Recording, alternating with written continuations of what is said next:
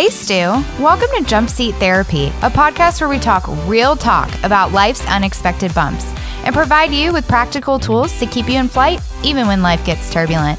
My name's Cosette, and I'm a flight attendant who knows that sometimes life doesn't always go according to plan. No matter what phase of life's flight you're in, or whatever weather might be in your path, I hope you never feel alone for the ride.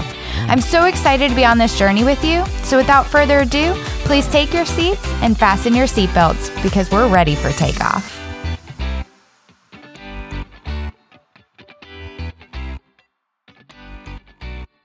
Hello, hello, happy August. Gosh, it feels so good to be back recording today's episode. And dang, how I've missed this and you. And I'm just so grateful for the time that I had off to recharge. But I'm very excited to be back and excited that you're tuning in today because today I really want to talk to you about something that has been on my heart lately and becoming more of a priority in this season of life that I'm in and that's recognizing the importance of paging for medical assistance. And if you listened to the last episode that I posted way back when in June, you're aware that my husband and I took a trip to Costa Rica as a way for us to really find joy in a season of waiting. And on morning three of that trip, we get a call from the dog's boarder that he's not doing well and they're rushing him to the local hospital. And I immediately got on a flight home to go take care of him. My husband had to stay because for him, this trip, as much as it was for pleasure, it was also a work trip for him. So he had to stay in Costa Rica. I flew home. And as I'm flying home, my army of support is rushing to take care of our fur baby. And after quite a few nights in the hospital, hooked up to IVs, tons of tests, tons of medication, and weeks of at home recovery, I am happy to say that our pup is doing very, very well. But dang, did I need a lot of recovery for myself after that. Hence why I decided to go ahead and take about a month, maybe a little bit more off from podcasting and really just taking the time to recharge and pour into myself in this season because although my dog was recovered, I felt like I was so drained. And during this time away, unplugging, recharging, I learned something about myself and something that you might resonate with too. But I think often when life throws us major curveballs where we're finding ourselves having to care for someone or something else, we tend to put ourselves into survival mode and we try our hardest to become the superhero for those that need us. But then once that season of healing has ended for our external patient, we find ourselves drained of any and everything internally. So, how can we support those around us that need us in this season while being intentional about not putting our own support on the back burner? And that's where paging for medical assistance comes in.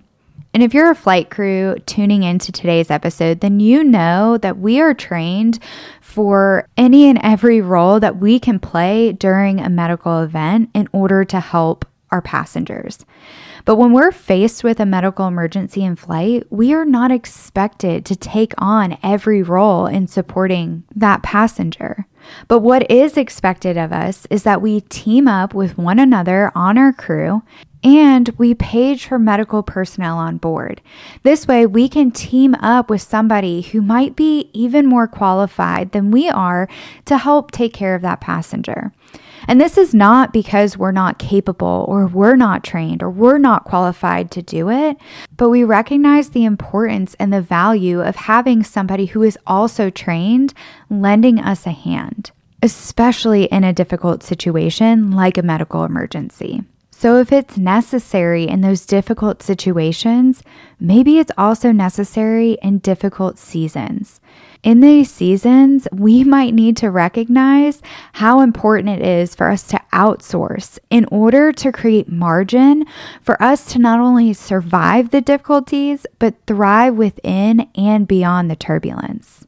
So, maybe for you, like it is for me, life is a little crazy right now, and you might be feeling like you can't keep up, or maybe you're finding your plate is so full you no longer seem to have time for the things that bring you joy. I want to ask you, what can you outsource?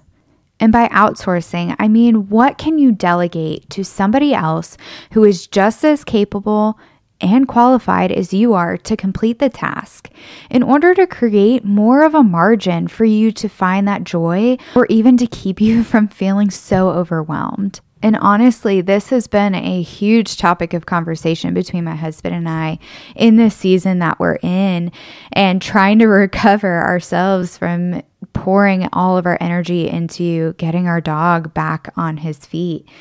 And so I have used these examples with in conversations with my husband and I just want to provide them with you because I think these will be great starting points if you are in a season where outsourcing or paging for that medical assistance is so necessary. So maybe outsourcing this week for you looks like becoming best friends with Instacart or your local grocery delivery service, which then allows you to use that hour or two that you would have been walking through the grocery store, getting everything, checking out and using that time to dive into a book that you've been wanting to read that brings you joy and excitement or gives you a sense of relaxation. Or maybe this week that looks like hiring a cleaning service so that you get a refreshed environment where you can now start masterminding that next business venture. Or maybe this week that means sending your laundry off to be washed by somebody else, allowing you the time, the energy, and the undivided attention for you to pour into your family and create lifelong memories. Now, I completely understand that some of these options or examples aren't always financially feasible. And honestly, for some, it might be hard to give up that control. I know in talking with my husband, one of the concerns that we both have had is if we're capable, why would we spend the money to have somebody else do it? And I know for myself in these conversations, I've expressed that in hiring somebody else to do the things that I'm capable of, it makes me feel like I'm failing. And you might be feeling this way too when it comes to outsourcing. So, I want to remind myself and I want to remind you that leaning on others is not a sign of failure. It's how we can create the margin that we need in life to truly succeed. And I know I've said it before, but when we let our pride stand in the way of asking for help, we could actually be robbing someone else of the opportunity to feel that joy and that sense of accomplishment in helping us, or in this case, an opportunity for work or income. And when our pride keeps us from outsourcing, it can even rob us from the joy that might be lying within that margin that we need to succeed. Outsourcing doesn't mean you're not capable. It simply means you understand the value of your time and the support that you need to offer to yourself first before you can take care of anyone else. So, girlfriend, if you are in a turbulent season or a season where you're finding yourself needing to create more of a margin in order to thrive, not just survive, I hope today's episode can be the permission that you need to lean on others, to outsource the things that you are fully capable of, but will allow you to support yourself even more. And I hope it gives you the permission you need to page for medical assistance. Thank you so much for listening in. If you've enjoyed today's episode, send it to a friend so they could be a part of the crew. I'm unbelievably grateful to be on this journey with you. And until next week's adventure, I just want to remind you that when everything seems to be going against you, planes take off against the wind, not with it.